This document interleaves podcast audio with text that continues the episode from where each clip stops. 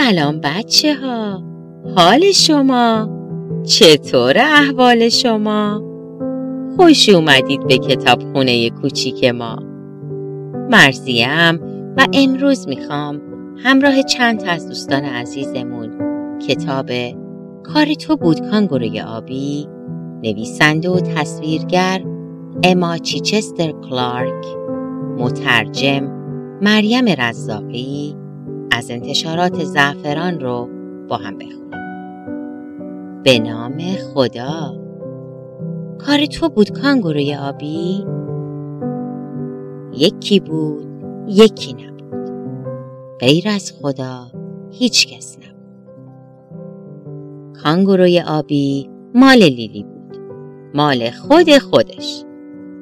بعضی وقتا که لیلی خیلی بازی گوشی به کانگوروی آبی می گفت کار تو بود کانگوروی آبی؟ کانگوروی آبی فقط نگاش می کرد و چیزی نمی گفت. یه روز لیلی تصمیم گرفت همه عروسکاش رو با شامپوی بدن بشوره. لیلی ظرفشویی آشپزخونه رو پر از آب و شامپوی بدن کرد و همه عروسکاش رو حسابی شست. بعد رفت حله بیاره تا اونا رو خوش کنه. همون موقع کانگوروی آبی با خودش فکر کرد نمی‌دونم شیر آب خودش بسته میشه یا نه؟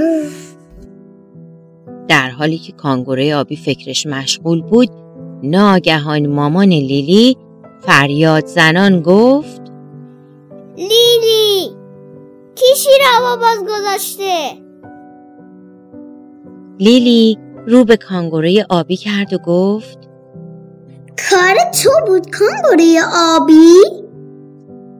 کانگوروی آبی فقط نگاش کرد و چیزی نگفت. فردای اون روز لیلی چند تا لباس کهنه بچگونه پیدا کرد که درست اندازه گربش بود. اما وقتی نوبت پوشوندن زیر شلواری شد گربه شروع کرد به وول خوردن. کانگوروی آبی از این همه سر و صدا و خورخور اصلا خوشش نیومد. یک دفعه گربه عصبانی شد و از دست لیلی فرار کرد. پرید روی پرده های اتاق. میل پرده و پرده ها با سر و صدای زیادی کنده شدن و افتادن روی زمین. مامان لیلی باز فریاد زد. لیلی لیلی رو به کانگوروی آبی کرد و دوباره گفت کار تو بود کانگوروی آبی؟ کانگوروی آبی فقط نگاش کرد و چیزی نگفت. لیلی رفت توی حیات و کانگوروی آبی رو هم با خودش برد. برادر کوچولوی لیلی داشت توی استخر شنی بازی می کرد و حسابی شاد و سر حال بود. لیلی به برادر کوچولوش گفت من می‌خوام با این سطل بازی کنم. ولی بچه ها برادر کوچولوش زد زیر گریه و گفت نه مال خورمه. برادر کوچولوی لیلی همینطور داد می‌زد و جیغ می‌کشید. کانگوروی آبی با خودش فکر کرد الان توی درد سر میافتیم. بالاخره مامان به حیات اومد و پرسید لیلی کی این کار کرده؟ کار تو بود کانگوروی آبی؟ خب بهتره که کانگورو آبی رو ببری توی اتاقت همونجا بمونید تا وقتی که اجازه ندادم پایین نیاریش ولی بچه ها کانگوروی آبی فقط لیلی رو نگاه کرد و چیزی نگفت.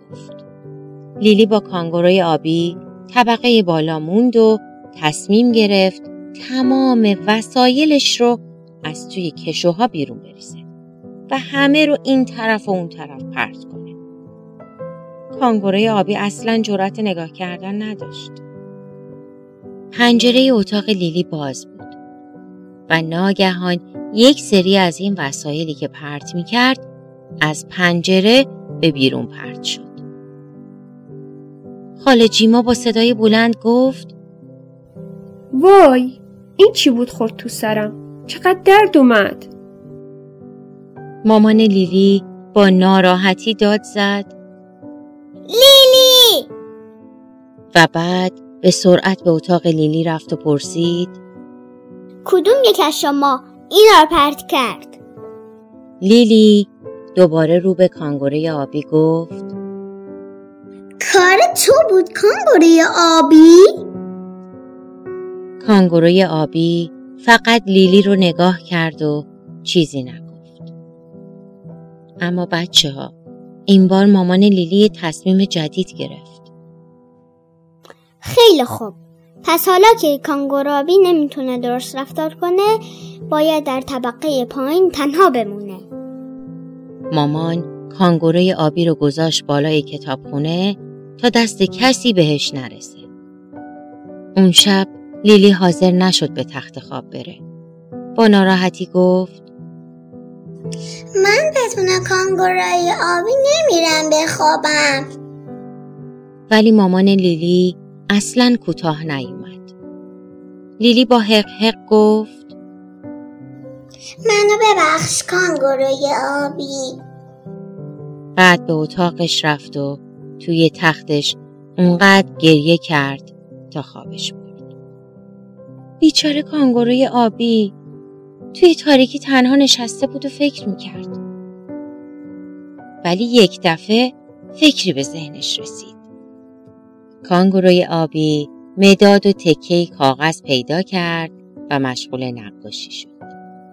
وقتی کارش تموم شد یواش و بی سر و صدا از پله ها بالا رفت و کاغذ رو زیر در توی اتاق مامان لیلی انداخت. بعد کانگوروی آبی جستی زد و دوباره برگشت طبقه بالای کتابخونه و منتظر موند. صبح که شد مامان به لیلی گفت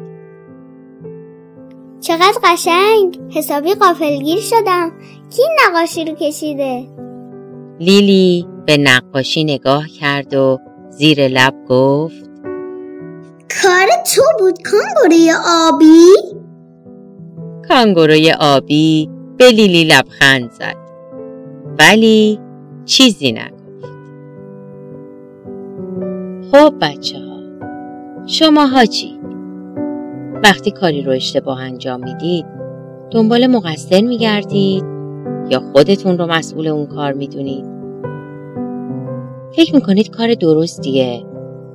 اشتباهاتمون رو گردن این و اون بندازیم؟ از دوستای عزیزمون ترمه، لیانا، آلا و محمد مهدی سپاس گذارم که در خانش این کتاب من رو همراهی کردم. یادتون باشه کتاب کار تو بود کانگوروی آبی رو از انتشارات زعفران می‌تونید تهیه کنید. تا کتاب بعدی از کتاب خونه کوچیک خدا نگهدار